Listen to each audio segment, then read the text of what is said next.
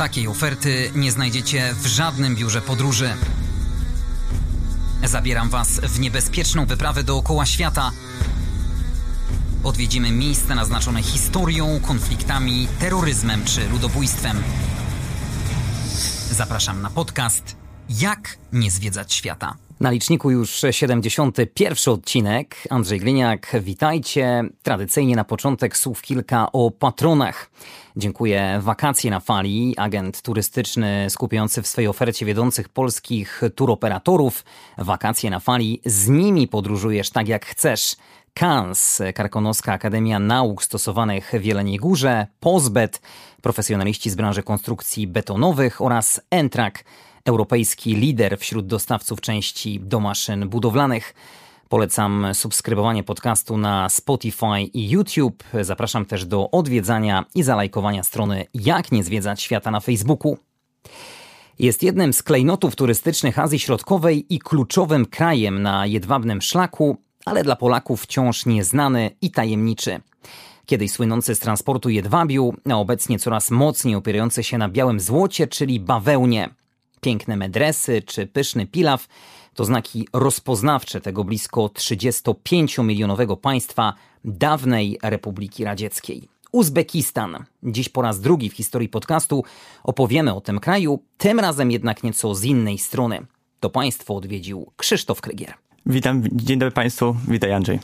Prowadzisz bloga podróżniczego Podróże na etacie. W swoich wyprawach skupiasz się głównie na aspektach zmian klimatycznych wpływających na życie lokalnych społeczności. Ostatnia podróż do miejsca, gdzie te zmiany klimatyczne najmocniej wpływają na ludzi, to właśnie Uzbekistan i Jezioro Aralskie. Skąd pomysł na taki nietypowy sposób zwiedzania świata? Myślę, że to jest kluczowa kwestia dla nas wszystkich, bo są takie miejsca, które już nie wytrzymują tego naporu, który człowiek stworzył, jak człowiek wpływa na zmiany klimatyczne. I to ja tak nazywam, że to są takie papierki lakmusowe całości przyszłości naszego świata. I właśnie tutaj Jezioro Aralskie to jest taki jeden z kolejnych miejsc, które pokazuje nam, że jeżeli człowiek zbyt bardzo chce planować świat, zbyt bardzo chce wpływać na ten świat, to są miejsca, które po prostu nie wytrzymują i się tak zmieniają, jak może w przyszłości zmienić się po prostu cała planeta. I właśnie to jest jezioro, które było 4. co do wielkości jeziorem świata. Miejscowi nazywali je również Morzem Aralskim w związku z taką dużą wielkością.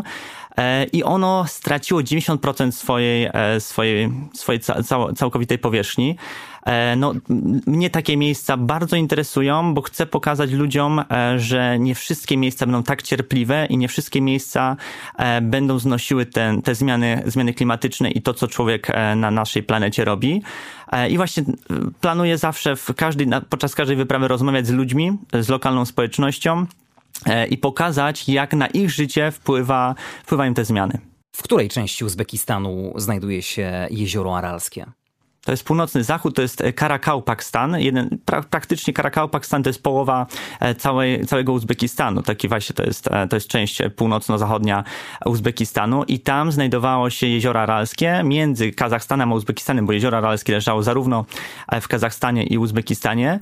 Większa część tego jeziora była w Uzbekistanie. Obecnie praktycznie całość jeziora znajduje się w Kazachstanie, bo w Kazachstanie zostanie ono przywrócone, już zwiększa swoją powierzchnię dzięki tamie, która została wybudowana środkami kazachskimi, a właśnie w Uzbekistanie w związku z tym, że Amudaria w Uzbekistanie, a w Kazachstanie Syrdaria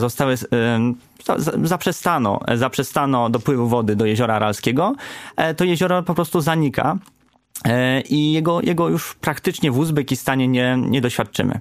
Do opowieści o Jeziorze Aralskim wrócimy na pewno w dalszej części podcastu, tym bardziej, że te rejony idealnie wpisują się w content programu, bo są bardzo rzadko odwiedzane przez turystów. O powodach też powiemy później. Teraz jednak skupmy się na samym Uzbekistanie, który przez lata należał do jednych z najbardziej zamkniętych i odizolowanych krajów świata. Odcięty od globalnych, masowych szlaków turystyki, był marzeniem wielu koneserów nietypowych destynacji.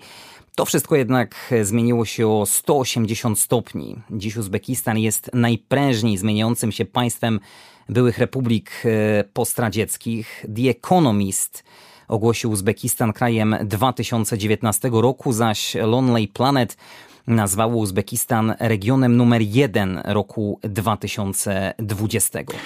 Tak, no mogę powiedzieć niestety, bo rzeczywiście będzie tam coraz więcej turystów. Będąc w Uzbekistanie, jak oglądałem te przepiękne medresy, jak wędrowałem jedwabnym szlakiem, to już było widać coraz większy napływ turystów, ale mogę każdego zachęcić. To jest ten moment, żeby do Uzbekistanu pojechać, żeby doświadczyć Azji Centralnej i jednego z najbardziej właśnie prężnie rozwijających się krajów, właśnie teraz, kiedy jeszcze tego napływu turystów nie ma aż tak dużego, bo za 5-10 lat będzie to kraj niezwykle często odwiedzany.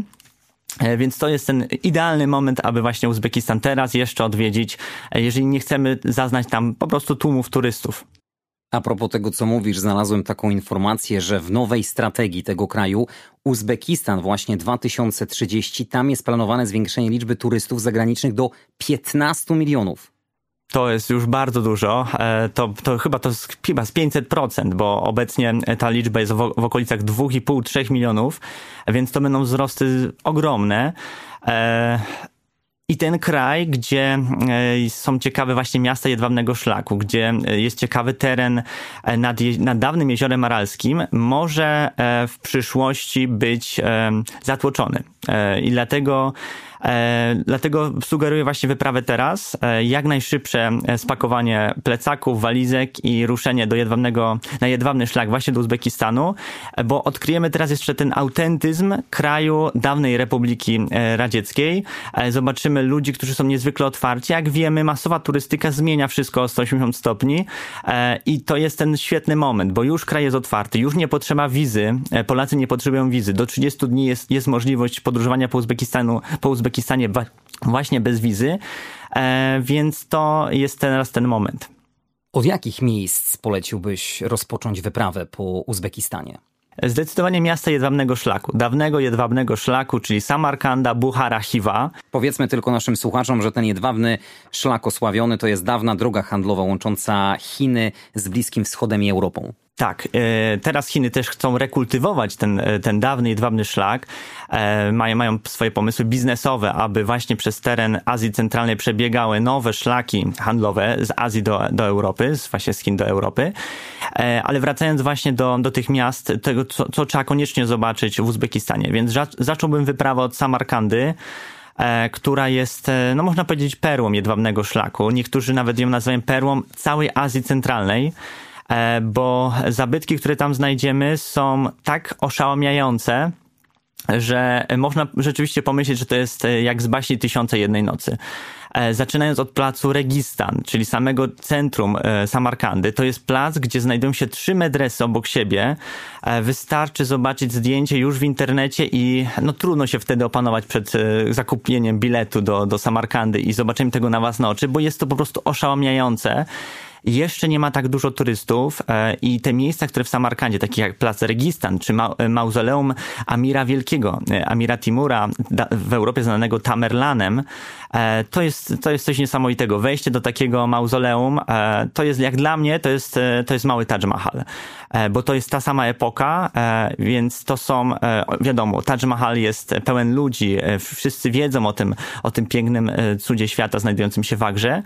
A tutaj, jeżeli chodzi o mauzoleum Amira Timura, znacznie mniej osób o tym miejscu wie, a to właśnie się znajduje w Samarkandzie. Możemy czasem trafić na moment, że będziemy sami w mauzoleum. Tak samo Bibi Hanum, tak samo inne zabytki, nawet obserwatorium Ułukbega w Samarkandzie. Więc zacząłbym od Samarkandy. Samarkanda to kulturowa stolica Uzbekistanu i jedno z najstarszych istniejących miast na świecie. Jej początki datowane są na około 1500 lat przed naszą erą. Zresztą kilkanaście lat temu miasto zostało wpisane na listę Światowego Dziedzictwa UNESCO. Wspominałeś o tym obserwatorium astronomicznym.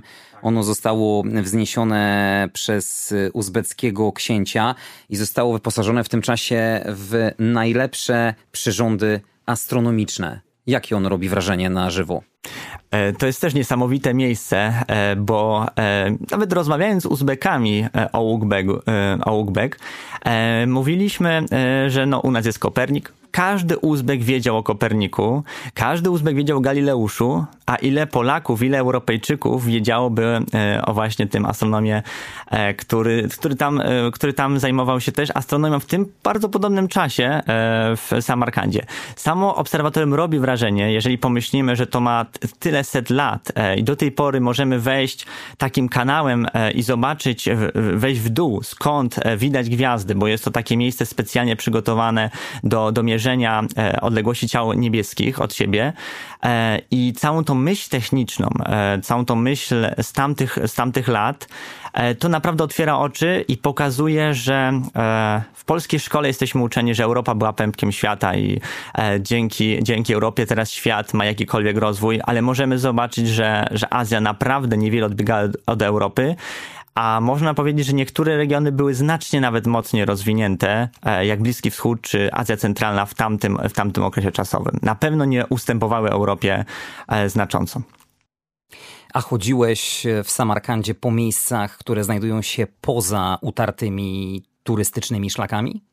Tak, chodziłem po dawnym centrum miasta, gdzie praktycznie turyści się nie zapuszczają, bo to jest dzielnica Tadżyków, bo Samarkanda leży bardzo blisko Tadżykistanu i właściwie w samym centrum, gdzie znajduje się plac Registan, jeżeli odejdziemy 10-15 minut od placu Registan, gdzie jeszcze jacyś turyści się znajdują, ale jak powiedziałem, też nie ma ich tak bardzo dużo, to ta dzielnica Tadżyków jest pusta. Wędrując po tej dzielnicy Tadżyków około 3-4 godzin, bo naprawdę było to bardzo ciekawe doświadczenie, zobaczyć jak ludzie tam żyją w samym centrum miasta, nie spotykając żadnej grupy turystycznej, oczywiście żadnych samotnych turystów, innych eksploatujących ten teren. To było niezwykle ciekawe. Ludzie żyją tam na całkiem przyzwoitej stopie. Miałem okazję pół roku temu być w Indiach, gdzie wędrówka po tego typu regionach no, pokazuje dużą biedę, bardzo duże zanieczyszczenie też niestety. Tutaj ludzie żyli dosyć biednie, ale ich budynki były w zupełnie przyzwoitym stanie, nie było praktycznie w ogóle brudu, nie było żadnych śmieci, ludzie się uśmiechali, ludzie nawet zapraszali do swych domów, ludzie otwierali drzwi przed przybyszem, pytali się skąd jestem, jak mówiłem, że z Polski, tam to się mówi Polsza, no to jak słyszeli, że Polsza, to byli od razu bardzo zadowoleni. Polsza, czyli Polska ma bardzo dobre, mają o nas bardzo dobre zdanie, w związku z tym, że byliśmy w tym samym bloku co oni, wiedzą, że jak najlepiej sobie poradziliśmy po 89 roku, że bardzo mocny był rozwój w Polsce, więc bardzo mają dobre zdania o Polakach i no myślę, że znamy wszyscy rosyjski, więc bardzo szybko przechodzą na język rosyjski, chcą z nami rozmawiać po rosyjsku, ale to doświadczenie było jak najlepsze dla mnie, więc bardzo polecam też wybranie się do tej dzielnicy Tadżyków, gdzie mieszka bardzo dużo mieszkańców z Tadżykistanu, właśnie w centrum Samarkandy. Możesz pokusić się o takie stwierdzenie, że wraz z rozwojem tego boomu turystycznego w Uzbekistanie Samarkanda będzie w przyszłości jedną z najpopularniejszych destynacji w tej części świata? Tak, zdecydowanie. Myślę, że tak będzie. I myślę, że ta dzielnica, o której teraz na przykład mówię, stanie się dzielnicą apartamentów Airbnb czy apartamentów wynajmowanych na Bookingu, bo jest to świetnie położona dzielnica i myślę, że niestety z roku na rok będzie ludność lokalna, ludność tadżycka mieszkająca w Samarkandzie w tej dzielnicy będzie wypychana systematycznie z tej dzielnicy, bo ona jest no, znakomicie położona. Ale jeszcze mamy przed sobą kilka lat, kiedy będziemy mogli ten autentyzm tego kraju i właśnie Samarkandy podziwiać bez tych tłumów turystów, którzy na pewno tam napłyną. Co dalej? Następnie zdecydowanie kierowałbym się do Buchary, bo to jest zaledwie 2 godziny jazdy z Samarkandy pociągiem. To też będziemy o aspektach praktycznych rozmawiać. I z Buchary skierowałbym się do Chiwy. To są te 3 główne miasta na jedwabnym szlaku. Jeżeli chodzi o takie miejsca poza, można powiedzieć, ubitym szlakiem, poza ubitą drogą, no to jest Karakałpakstan. Tego już nie mogę powiedzieć każdemu, bo jest to wyprawa pełna wielu wyrzeczeń, bo to nie jest taki świat, jaki znajdziemy właśnie w tych miastach jedwabnego szlaku, tylko to jest kraina, gdzie jest bardzo mało hoteli, bardzo mało restauracji. Trzeba wszystko zaplanować z odpowiednim wyprzedzeniem. I to jest miejsce zdecydowanie dla koneserów. Tak jak Mo'ynoq, wieś, dawna, nawet można powiedzieć miasteczko nad Jeziorem Aralskim, gdzie teraz możemy zobaczyć stare kutry rybackie, stare statki, które rdzewieją, stojąc na najmłodszej pustyni świata, bo właśnie pustynia, która powstała na terenie dawnego Jeziora Aralskiego, jest najmłodszą pustynią świata, nazywa się Aralkum. I tam znajdziemy te statki rdzewiejące. No, mnie osobiście to miejsce bardzo poruszyło, bo dla mnie właśnie te zmiany klimatyczne są ważne i tam nie musimy nic sobie wyobrażać. Tam to nie jest tak, że nawet Puszcza Amazońska, możemy sobie wyobrażać, co się stanie, jeżeli Puszczę Amazońską utracimy. Jeszcze bardzo, bardzo duży fragment tej puszczy na szczęście mamy. Tutaj tego jeziora już nie ma. Przychodzimy na nadbrzeże, miejsce, gdzie jeszcze 50 lat temu było słychać głosy rybaków, którzy zaraz wypływali na swój połów. Teraz tam nic nie ma. Jest wielkie bezrobocie. Miałem okazję rozmawiać też z tymi mieszkańcami. Byłem także w dawnej fabryce konserw, gdzie było miejsce przetwórstwa właśnie ryb na konserwy i sprzedaży dalej. To wszystko jest teraz ruiną. Ludzie żyją dalej, żyją już z innych teraz źródeł dochodu niż to, co było kiedyś, ale to miejsce jest bardzo ciekawe właśnie w Karakałpakstanie, właśnie Mo'ynoq i dawne Jeziora Aralskie. Więc nie ma co się wahać, tylko czym prędzej bukować lot do Uzbekistanu. Myślę, że tak.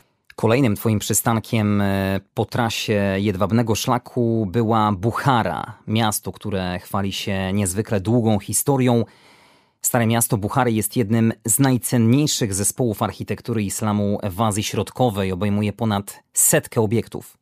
Tak, jest to miasto inne niż Samarkanda, bo Samarkanda była też, można powiedzieć, perłą w czasach Imperium Rosyjskiego, w czasach caratu. I Samarkanda mocno się zmieniła. Było bardzo dużo też budynków, które powstały w XIX wieku.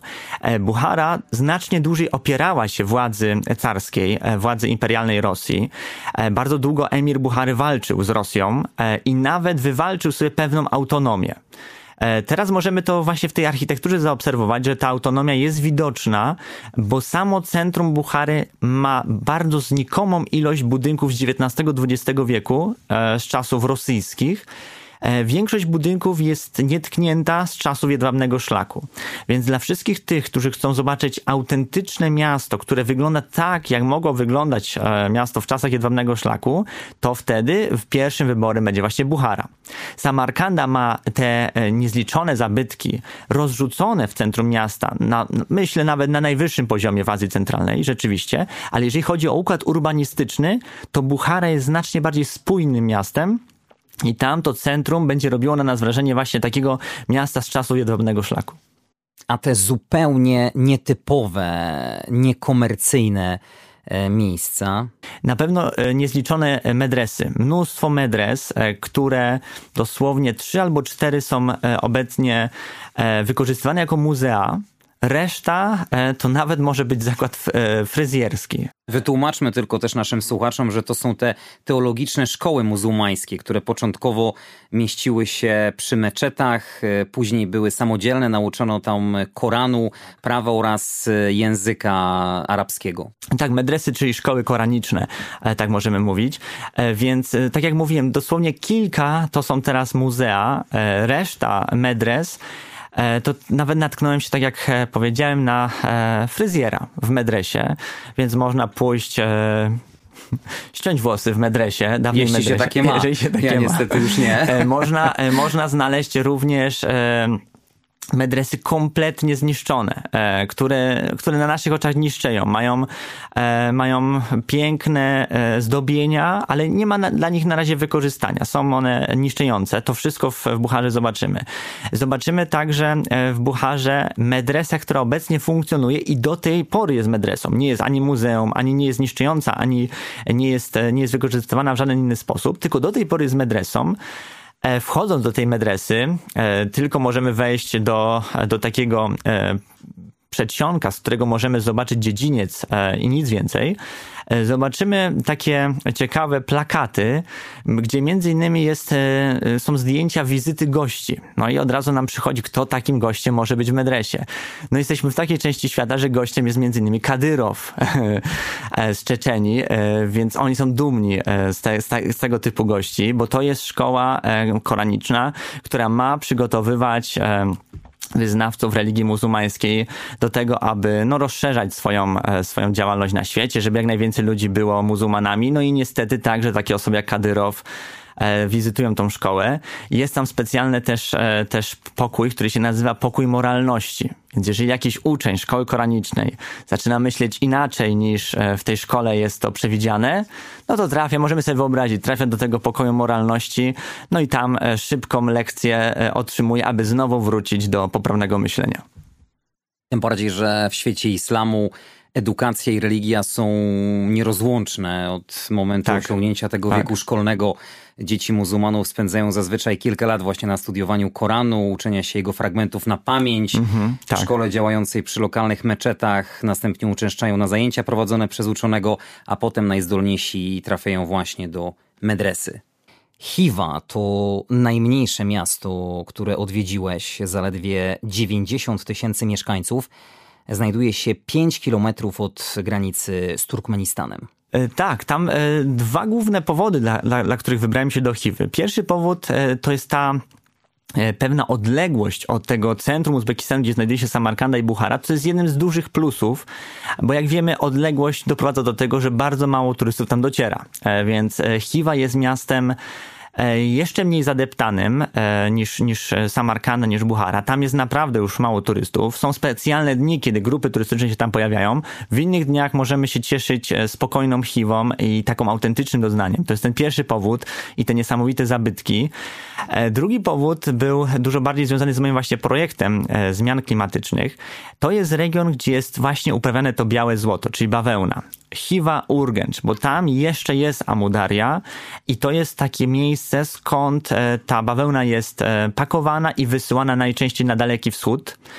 Nie do Uzbekistanu, na wschód, do Taszkentu, tylko na Daleki Wschód, do Chin, na przerób, na wytwarzanie ubrań. Więc tam chciałem też zobaczyć, jak wygląda proces produkcji tej bawełny. Chciałem z ludźmi porozmawiać, którzy zajmują się zbieraniem tej bawełny, a następnie wysyłaniem na wschód. I tam otworzyły mi się oczy, kiedy dowiedziałem się, że ta bawełna nie będzie przerabiana w Taszkencie, bo jak wiemy, jeżeli już tracą jezioro, jeżeli już doprowadzają do tego, że większość tej rzeki trafia na pola bawełny zamiast do jeziora, większość Amudarii, no to dobrze byłoby jeszcze więcej na tym zarobić. Jeżeli tylko potrafią uprawiać bawełnę, to warto jeszcze doprowadzić do wyrobu ubrań, bo już mają bawełnę, tak?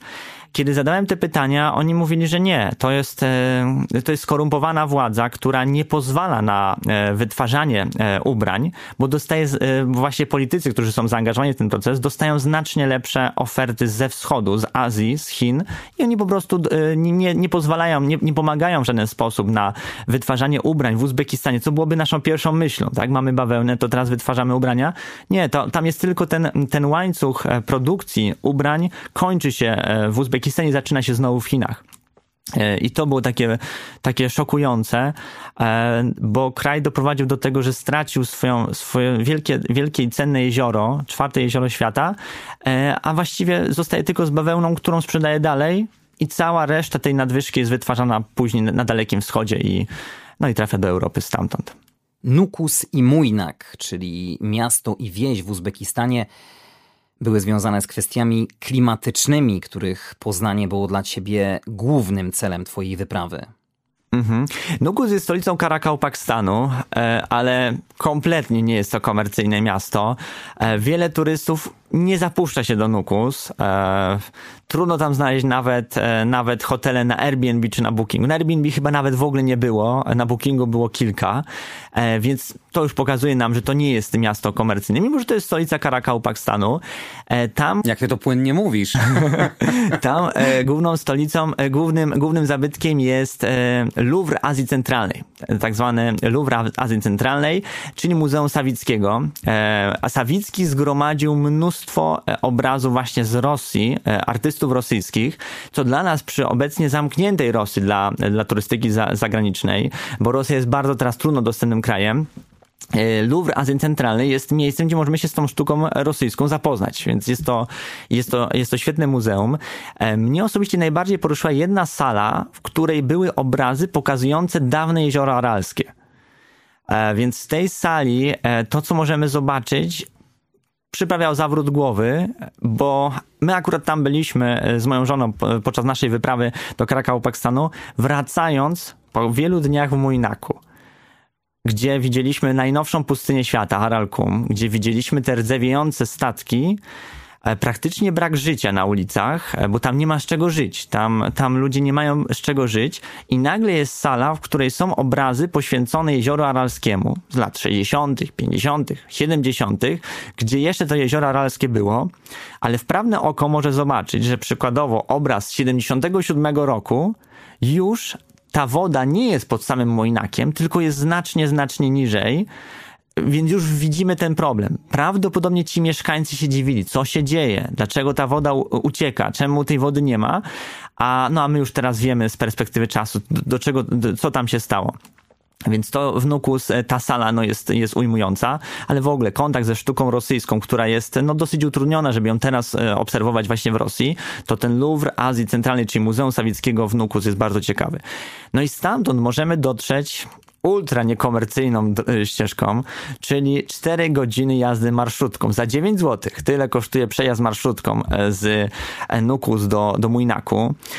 Przejazd sam w sobie ciekawy, bo na miejscach, gdzie powinno siedzieć 4 osoby na końcu tej marszrutki, siedzi 6 przykładowo. Dosłownie tam najważniejsze jest, żeby mieć to miejsce siedzące, bo jeżeli byśmy stali, to będziemy praktycznie nie mieli miejsca, gdzie się tam przemieścić, bo tam stoi człowiek przy człowieku, opiera się jeden o drugiego i ten przejazd bardzo nas łączy z tymi ludźmi z Karakałpakstanu. Już pokazuje, jak Karakałpakstan jest traktowany, bo wszystkie nasze inne przejazdy marszrutką, przejazdy autobusami w tym Uzbekistanie takim rdzennym, tym środkowym, centralnym Uzbekistanie, Samarkanda, Buchara, region Chorezmu, były znacznie bardziej komfortowe niż właśnie ta marszrutka z Nukus do Mo'ynoqu. To są bardzo biedni ludzie, którzy nawet przemieszczając się do swojej stolicy, do Nukus, muszą w dużej mierze stać lub siedzieć ściśniętymi. No i zbliżamy się, z każdym kilometrem zbliżamy się do Mo'ynoqu. No i co tam zastaniemy, to już robi ogromne wrażenie. To jest to drugie miejsce, też nie powiedziałbym komercyjne. Tam docierają czasem turyści w klimatyzowanych samochodach, którzy chcą zobaczyć klęskę świata zachodniego. Można powiedzieć tutaj akurat radzieckiego, bo to włodarze radzieccy zaplanowali utratę Jeziora Aralskiego, bo nazwali, że rzeki Azji Centralnej są bezużyteczne, więc użyjmy je w inny sposób, więc to oni zaplanowali.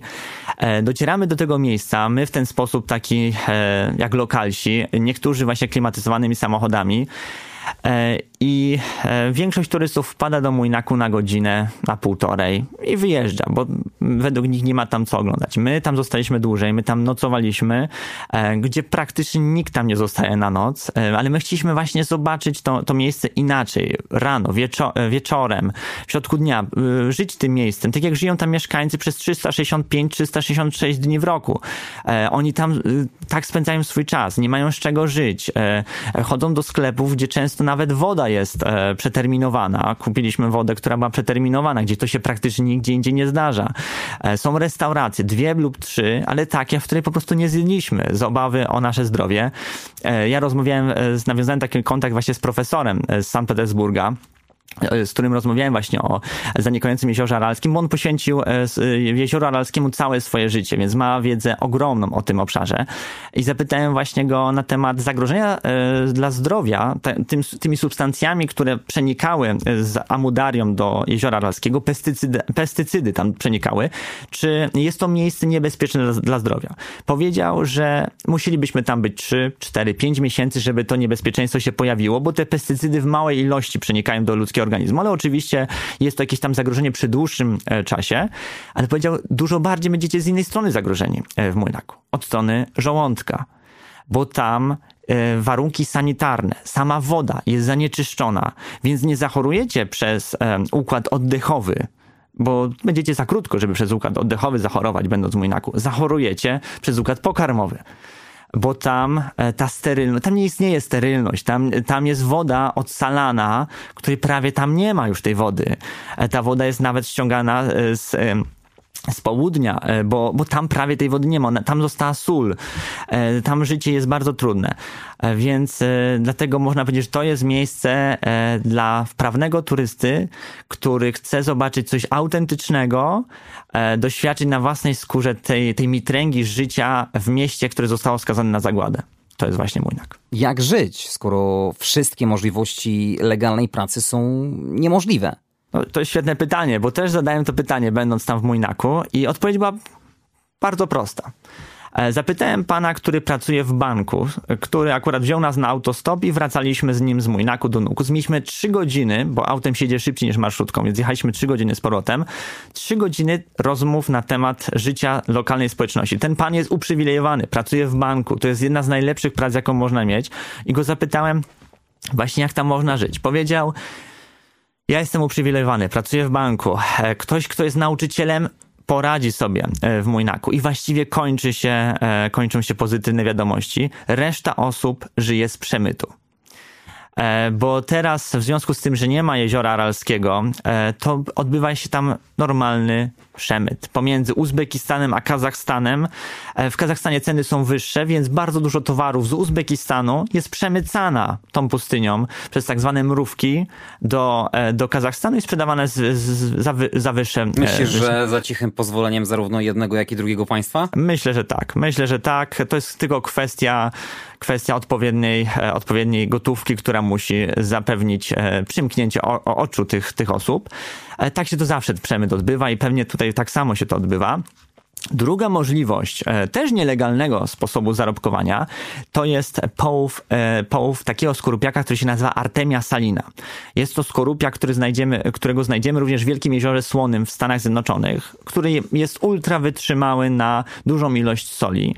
I Artemia Salina jest sprzedawana nielegalnie, jest zbierana przez mieszkańców Mo'ynoqu właśnie w tych solankach, bo też trzeba nadmienić, że Jezioro Aralskie, które zmniejszyło swoją powierzchnię, które było jeziorem oczywiście słodkim, jest teraz znacznie bardziej słone niż Morze Martwe, o czym też bardzo mało osób wie.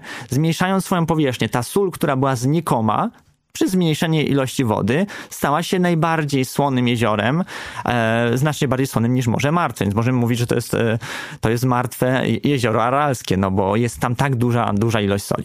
Więc ta Artemia Salina jest to skorupiak, który wytrzymuje w warunkach ultra słonej wody. I Artemia Salina jest sprzedawana znowu na Daleki Wschód, do Chin, do wyrobu medykamentów. Właśnie Chiny, Japonia kupują z Uzbekistanu Artemia Salina i następnie wyrabiają medykamenty, bo jak wiemy, medycyna w tamtych krajach bardzo jest rozwinięta. No i służy to kolejnym tam jakimś ulepszeniu życia tamtejszej ludności. To jest ten drugi sposób. Trzeci sposób już jest legalnym sposobem, to jest praca na platformach wiertniczych gazu, bo to jest już właściwie kwestia, która przypieczętowała zagładę Jeziora Aralskiego. Jak tylko został odnaleziony tam gaz, mieszkańcy i wszyscy ekolodzy wiedzieli, że Jezioro Aralskie już nigdy nie wróci w Uzbekistanie na swoje miejsce, no bo został odkryty gaz. Jak został odkryty gaz, no to wiemy wszyscy, że to jest teraz główne źródło zarobkowania też dla całego Uzbekistanu, no a dla ludności miejscowej właśnie podczas pracy na platformach. Żadne z miast, które odwiedziłeś, nie jest stolicą Uzbekistanu. Celowo jednak nie zdecydowałeś się pojechać do Taszkentu, bo o nim mowa. Dlaczego? Ja duże miasta omijam. Nie są dla mnie interesujące. Szczególnie miasto, które zostało w latach 70. bardzo potężnie zniszczone przez trzęsienie ziemi, odbudowane w duchu socrealizmu. Mnie tego typu miasta nie ciągną do siebie. Mnie interesują mniejsze miasta, zabytkowe miasta, gdzie znajdę mnóstwo zabytków, a także właśnie wsie i miejsca, gdzie jak najłatwiej można z ludźmi porozmawiać. W takim Taszkencie spodziewam się, że rozmowa z ludźmi z Uzbekistanu jest znacznie trudniejsza. To jest metropolia, gdzie ludzie żyją w pędzie, gdzie ludzie starają się zapłacić za czynsz na następny miesiąc. To nie będzie tego czasu, spokoju, które znajdziemy w tych mniejszych miejscach, bądź właśnie nawet wsiach Karakałpakstanu. Czyli nie żałujesz? Nie żałuję. Uzbekistan otwiera się na zagranicznych turystów, ale bardzo mocno też kultywuje swoje tradycje, obyczaje, kulturę. Masz wrażenie, że oni nie chcą przeniknąć zachodem? Tak, jest coś takiego. Nawet to się uosabia tym, że jeżeli znają język angielski, a słyszą, że jesteśmy z Polski, to wolą rozmawiać po rosyjsku. Nawet jeżeli ta rozmowa jest bardzo trudna, wiadomo, nasz polski, ich rosyjski i ta rozmowa jest trudna, to chcą pozostać w tym kręgu kulturowym. Tak samo widać, że jeżeli będzie jakakolwiek restauracja zachodnia w Samarkandzie przykładowo, to ona nie będzie oblegana. Jest ich znacznie mniej per capita na metr kwadratowy, można powiedzieć, czy na kilometr kwadratowy niż u nas w Europie i u nas zobaczymy znacznie więcej osób w tych restauracjach zachodnich niż tam w Uzbekistanie. Oni wolą zjeść pilaw, wolą zjeść swoje dania, szuszuarę, swoje dania Azji Centralnej i tam będą chodzić. To samo możemy zobaczyć w ubiorze, że są oni bardzo skromnie ubrani i nie na modłę zachodnią, tylko właśnie w takim stylu swoim azjatyckim, można powiedzieć, troszeczkę zaściankowym, niektórzy powiedzą, no inaczej są ubrani, zdecydowanie inaczej niż to, co znamy z Europy Zachodniej czy z Polski. Podkreślasz, że starałeś się często rozmawiać z mieszkańcami. Jakimi ludźmi są Uzbekowie? Bardzo otwartymi, bardzo cenią sobie rodzinę. Tam pierwszym pytaniem jest, jeżeli podróżuje się z kobietą, jeżeli się podróżuje w parze, pierwszym pytaniem jest, czy jesteście mężem i żoną. To jest pierwsze pytanie. Drugie pytanie, czy macie dzieci. Jak się odpowie, że nie ma, no to oczywiście życzą powodzenia. Sami mają nawet 10 dzieci. Poznałem jednego pana, z którym rozmawiałem w jurcie. Była godzina 11 w środku dnia. Pan już był prawie, że pijany, można powiedzieć. Chwalił się swoim orderem posiadania 10 dzieci. Drugi pan, który tam siedział w jurcie, nie chciał powiedzieć, ile ma dzieci. Okazało się, że ma tylko 4, co uchodzi za bardzo małą ilość dzieci w Uzbekistanie. Więc są ludźmi rodzinnymi, otwartymi. Inne kwestie, które na pierwszy rzut oka pomyślę, jak sobie pierwsza rzecz, która mi przyjdzie do głowy, jeżeli chodzi o Uzbekistan, to też to, że rozmawiałem często o konflikcie ukraińsko-rosyjskim. I tam jest zupełnie inne podejście. Prawdopodobnie też przez propagandę mediów jest dużo większe wsparcie dla Rosji aniżeli dla Ukrainy. Raczej mówią, czemu w ogóle Ukraina się broni, czemu Ukraina chce walczyć z Rosją, kiedy mówimy coś o tym, że ważna jest niezależność, ważna jest autonomia. Dla Polski to jest najważniejsza kwestia, fundamentalna. Autonomia, niezależność, niepodległość. I wtedy na przykład mówię, już to jest mój ostatni argument z Uzbekami, mówię, no a jak wy byście się czuli, gdyby wasz Uzbekistan został zaatakowany przez Rosję? Oni mówią, nie widzimy żadnego problemu. Będzie nam się lepiej żyło. Czy ty wiesz, że w czasach Rosji nam się żyło świetnie? Nasze budynki z lat 70., które zostały wybudowane w czasach rosyjskich, w czasach radzieckich, do tej pory funkcjonują, a budynki oddane 3 lata temu się sypią. Taka jest ich odpowiedź. Mówią, że emerytura w czasach radzieckich starczana więcej niż obecnie. Żyło im się lepiej i oni nie widzą powodu, dlaczego nie mieliby się stać znowu Republiką Radziecką, co bardzo ich różni od nas. Więc to jest ta różnica, gdzie my Polacy nie zrozumiemy Uzbeków pod tym względem, a Uzbecy nie zrozumieją nas i Uzbecy nie zrozumieją Ukraińców. Oni dobrze przypominają czasy bloku sowieckiego, te czasy, co dla mnie było szokujące, no bo my wszyscy liczymy lata od polskiej niepodległości, od 89 roku, od Okrągłego Stołu. Ukraińcy walczą też za wolność, potrafią ginąć teraz w tych mrozach, potrafią przebywać w okopach i walczyć też za swoją wolność, ale też za wolność Europy, właśnie za niepodległość. Uzbekistan akurat tego nie rozumie. Mieszkańcy Uzbekistanu tego nie rozumieją i nie widzieliby powodu, dlaczego Rosja nie miałaby zaanektować z powrotem Uzbekistanu. O ile nad Jeziorem Aralskim odradzałeś spożywać posiłki ze względów sanitarnych, to o tyle warto zajadać się w pozostałych częściach Uzbekistanu tą pyszną miejscową kuchnią. Tak, zdecydowanie tak. W Mo'ynoqu, w Karakałpakstanie zachowaliśmy dużą wstrzemięźliwość, jeżeli chodzi o spożywanie jakichkolwiek posiłków. I jesteśmy teraz sobie wdzięczni za to, że daliśmy radę, bo rzeczywiście nie były to zachęcające obiekty. W każdym innym mieście warunki sanitarne są dosyć wysokie, jeżeli chodzi o miejscową kuchnię. i nic takiego tam nam się nie przydarzyło. W żadnej z restauracji, w której jedliśmy i w Chiwie, i w Bucharze, i w Samarkandzie, wybieraliśmy restaurację, powiedziałbym, ze średnio wyższej półki. Nie była to restauracja z najwyższej półki pod turystów zorganizowanych, nie były to takie najpodlejsze bary, gdzie się zje za 3-4 zł, tylko właśnie takie restauracje na bogato za 7-8 zł danie. Kulinarna wizytówka Uzbekistanu, czyli pilaw. Tak, pilaw to jest kulinarna wizytówka, to jest ryż z mięsem, czasem dodawana jest też dynia. Bardzo bezpieczne danie, bo wiem, że też wiele osób zwraca na to uwagę i bardzo mądrze, bo w podróży ostatnią rzeczą, która jest nam potrzebna, to kłopoty żołądkowe, które całą podróż nam utrudniają, uniemożliwiają, więc tutaj, jeżeli chodzi o pilaw, stołowaliśmy się w restauracjach z tej średnio wyższej półki, ze średniej półki, nazwijmy to, i ani razu nie byliśmy chorzy. Jedliśmy właśnie ten pilaw, jedliśmy szuszuarę, więc dania, można powiedzieć, na bazie mięsa, więc nigdy nie wiadomo, jak to się może przytrafić. Jeżeli chodzi właśnie o Uzbekistan, za każdym razem nie było takich problemów. A wiedziałeś, że pilaw kilka lat temu jako element kultury Uzbekistanu został wpisany na listę niematerialnego dziedzictwa UNESCO? No to teraz jeszcze się cieszę, że kolejny punkt mam odhaczony w Uzbekistanie. Nie wiedziałem tego. Ten drugi posiłek, o którym mówiłeś, szishuara? Tak, szishuara, tak. Jak to smakuje? To są takie pierożki, bardzo małe pierożki, nadziewane mięsem w rosole, na przykład w rosole. Mogą być też w wersji bez zupy, po prostu na talerzu, ale też spotykaliśmy się właśnie w Samarkandzie, to były pierożki na talerzu. Drugi rodzaj to też są manti. Manti to są takie większe pierożki, też nadziewane mięsem. To jest druga możliwość, manti bądź szuszuara. A druga możliwość właśnie w Bucharze i w Chiwie to była szuszuara, pierożki w rosole, co też było bardzo ciekawym rozwiązaniem i to było też bardzo smaczne. Coś na słodko spróbujemy? Na słodko to na pewno chałwa. Mnóstwo do wyboru chałwy.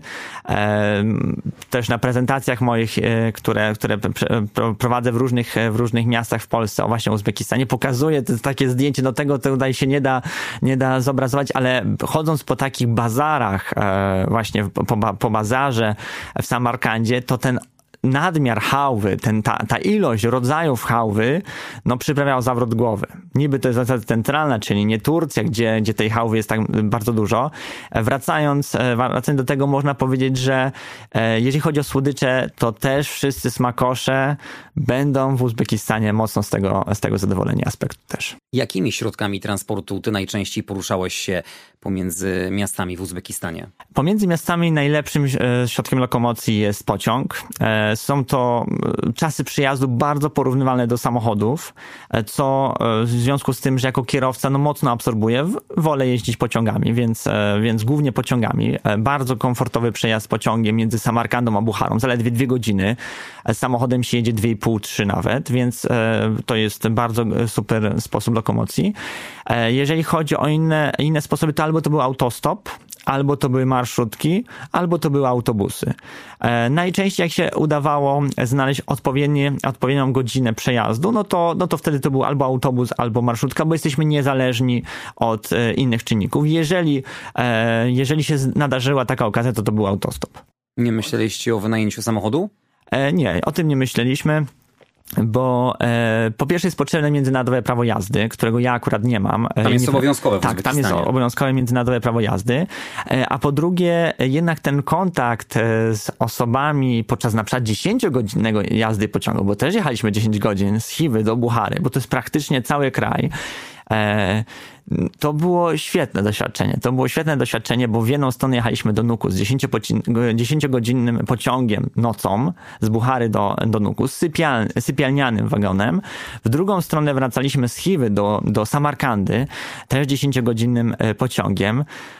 To gdzie taką możliwość inną mieć? Jakbyśmy byli w samochodzie, sami ze sobą, to można zapomnieć, że jesteśmy w Azji Centralnej, prawda? Bo jedziemy tak jak wszędzie, jak drogą między Rzeszowem a Lublinem, czy między Wrocławiem a Warszawą.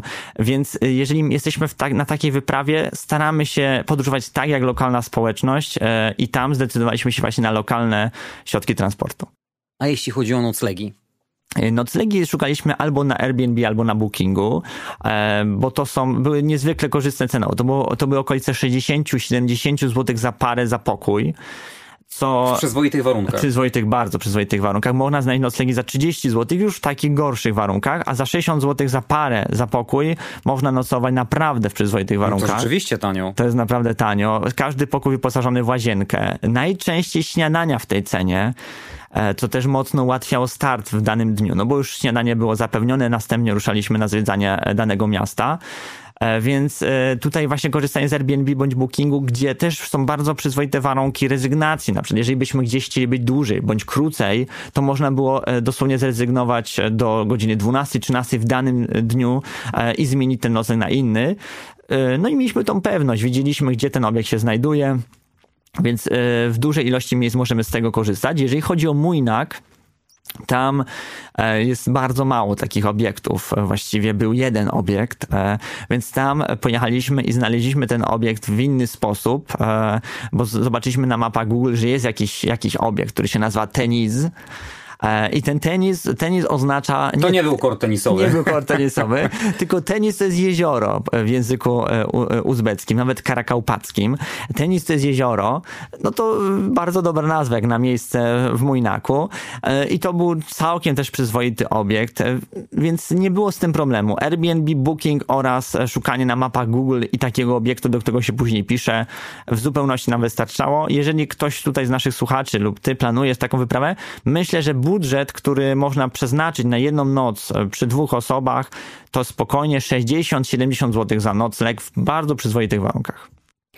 A jak poradziłeś sobie z dostępem do internetu? Kupiłeś kartę czy korzystałeś z Wi-Fi? Raczej Wi-Fi. Korzystaliśmy z Wi-Fi po tym, jak przykładowo w Maroku podczas mojej wyprawy, kiedy kupowałem tam kartę internetową, bo ruszałem też na Saharę, to podczas zakupu 2 gigabajtów po sprawdzeniu w liczniku danych okazało się, że po 100 megabajtach zniknął internet. Więc pomyślałem, że teraz nie kupię internetu, będę korzystał z Wi-Fi.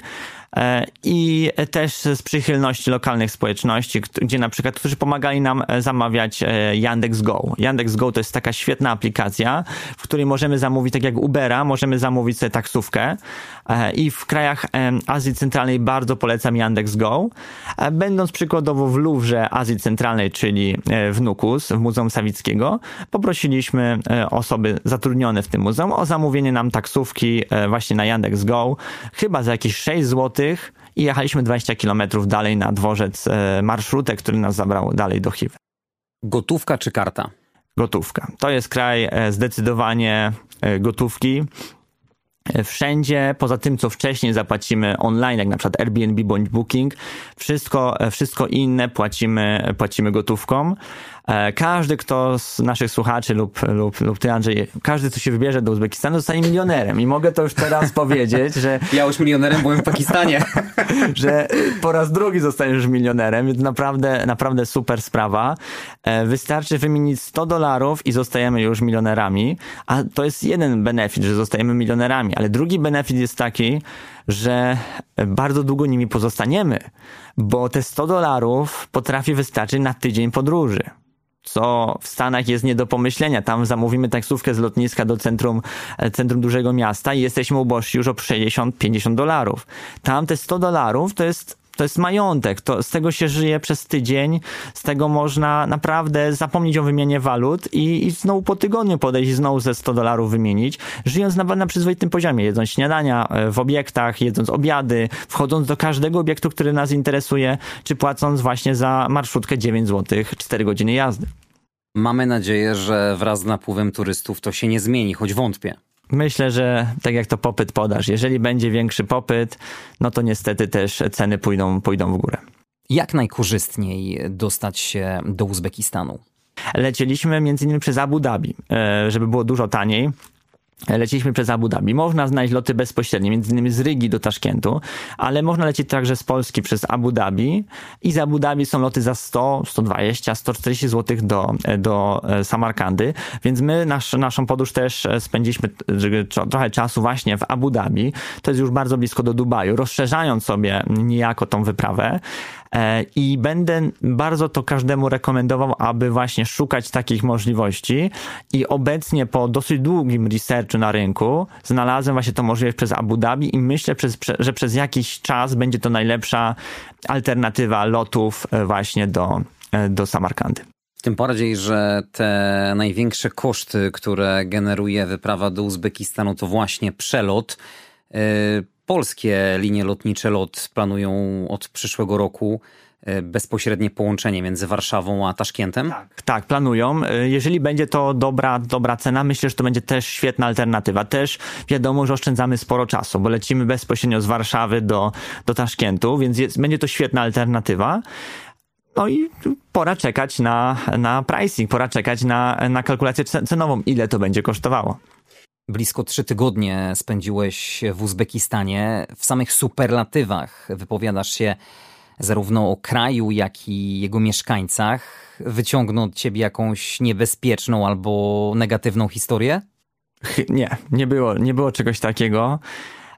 Co brzmi aż dziwnie, tak? No bo tyle dni w Uzbekistanie, ale tak było. Tak było, że ludzie są przyjaźni, była przepiękna pogoda, bo to była złota uzbecka jesień, czyli właśnie październik. To też będę bardzo też rekomendował. Przepiękny czas. Myślę, że w Polsce jesteśmy w stanie zobaczyć 3-4 dni takiej właśnie polskiej złotej jesieni, kiedy jest błękitne niebo, 20 lub ponad 20 stopni i złote liście. Wiadomo, że jest to trudno, bo złote liście się pojawiają pod koniec października w Polsce. No i takich dni bez chmurnego nieba i tej takiej ciepłej aury, no o to bardzo trudno. Uzbekistan, tamten region, w którym ja byłem, Samarkanda, Buchara, to jest południowa część Uzbekistanu, południowa i zachodnia część Uzbekistanu, tam prawie że każdy dzień to jest właśnie bezchmurne niebo, złote liście w październiku, no i czego chcieć więcej, ponad 20 stopni, kuchnia świetna, ciekawe miejsca, no i co dla mnie też jest bardzo ważne, bo lubię podróżować budżetowo, są tam znakomite ceny, które umożliwiają eksplorowanie kraju na własną rękę za bardzo małe pieniądze. A coś cię tam zaskoczyło? Dla mnie dużym zaskoczeniem jest to, że w dzisiejszych czasach są kraje, które hołdują tak dużej rodzinie, bo ta ilość dzieci i właściwie taki aspekt bycia konkurowania troszeczkę na ilość dzieci jest dosyć ciekawa, bo jednak świat zmierza do niżu demograficznego. Japonia, Korea Południowa, Stany, tutaj wiele krajów europejskich. To jest dla mnie ciekawe, W żaden sposób ich nie oceniam, w żaden sposób nie uważam, czy oni robią dobrze, czy kultura europejska robi dobrze, ale to jest coś ciekawego, no bo jest to kraj, gdzie ludzie są dosyć dobrze wyedukowani. To nie są kraje Afryki tropikalnej, Afryki równikowej, gdzie ludzie są źle wyedukowani, tylko tu są ludzie dużo lepiej wyedukowani, a mimo wszystko mają bardzo duże zainteresowanie w posiadaniu bardzo dużej ilości dzieci. Z pełną odpowiedzialnością polecasz naszym słuchaczom Uzbekistan. Tak, i mogę się podpisać pod każdym tu taką rekomendacją. Każdy, kto szuka kraju ciekawego, kraju, który nie będzie torturą dla portfela i gdzie można podróżować bezpiecznie, to właśnie będzie Uzbekistan. Już na sam koniec chciałem ci pogratulować, bo warto wspomnieć, że twoja podróż do krainy Berberów była nominowana podczas Kolosów 2023 w kategorii podróżników do 35 roku życia. Opowiedz coś o tym. Dzięki wielkie. No, tak, właśnie to była pierwsza podróż w ramach tego cyklu do miejsc zmieniających się w związku ze zmianami klimatycznymi. To Berberowie zamieszkujący Maroko Południowe także zmagają się z bardzo dużym wzrostem temperatury. Nawet w pasie Magrebu, Maroka Południowego, mówi się, że to będzie 4-5 stopni. I tak jak zawsze mówię, to nie będzie 4-5 stopni do naszego lata, gdzie mamy 28 stopni w lipcu czy sierpniu, będziemy mieli nawet 33. Nie, u nas będzie to po pierwsze znacznie mniejszy wzrost temperatury, a po drugie z innej skali. Zaczynamy z innej skali maksymalnych temperatur letnich. Tam temperatury mogą przez 3 miesiące lata, lipiec, sierpień, wrzesień, przekraczać notorycznie 40 stopni i sięgać 50 stopni. Bardzo dużo takich miejsc, gdzie karawany mogły się posilić, takie oazy, które znajdowały się w południowym Maroku, wysychają i za naszego życia do 2030 roku prawdopodobnie nie będzie w ogóle koczowników, nie będzie w ogóle nomadów, gdzie Berberowie sami na siebie mówią amazir, wolni ludzie, to znaczy free people, wolni ludzie. Oni się przemieszczają pomiędzy oazą a oazą i to w 2030 roku już, z każdym rokiem oczywiście to się będzie potęgowało, ale w 2030 roku prawdopodobnie nie będzie już koczowników w Maroku, nie będzie możliwości przemieszczania się od oazy do oazy. No to jest też takie miejsce znowu związane z wodą, tak jak tu Jezioro Aralskie jest związane z zanikaniem wody, tak samo tutaj znowu dotyczy to wody. Mam już kolejny pomysł na wyprawę, także związany z wodą i będzie o tym można usłyszeć na najbliższych kolosach. Krzysztof Krygier opowiadał w podcaście o Uzbekistanie. Dziękuję bardzo za wizytę. Dziękuję bardzo. A ja tradycyjnie zapraszam do subskrybowania konta podcastu na Spotify i YouTube, do zaglądania i lajkowania strony Jak Nie Zwiedzać Świata na Facebooku. My słyszymy się w kolejnym 72. już odcinku. Do usłyszenia. Pozdrawiam. Andrzej Gliniak.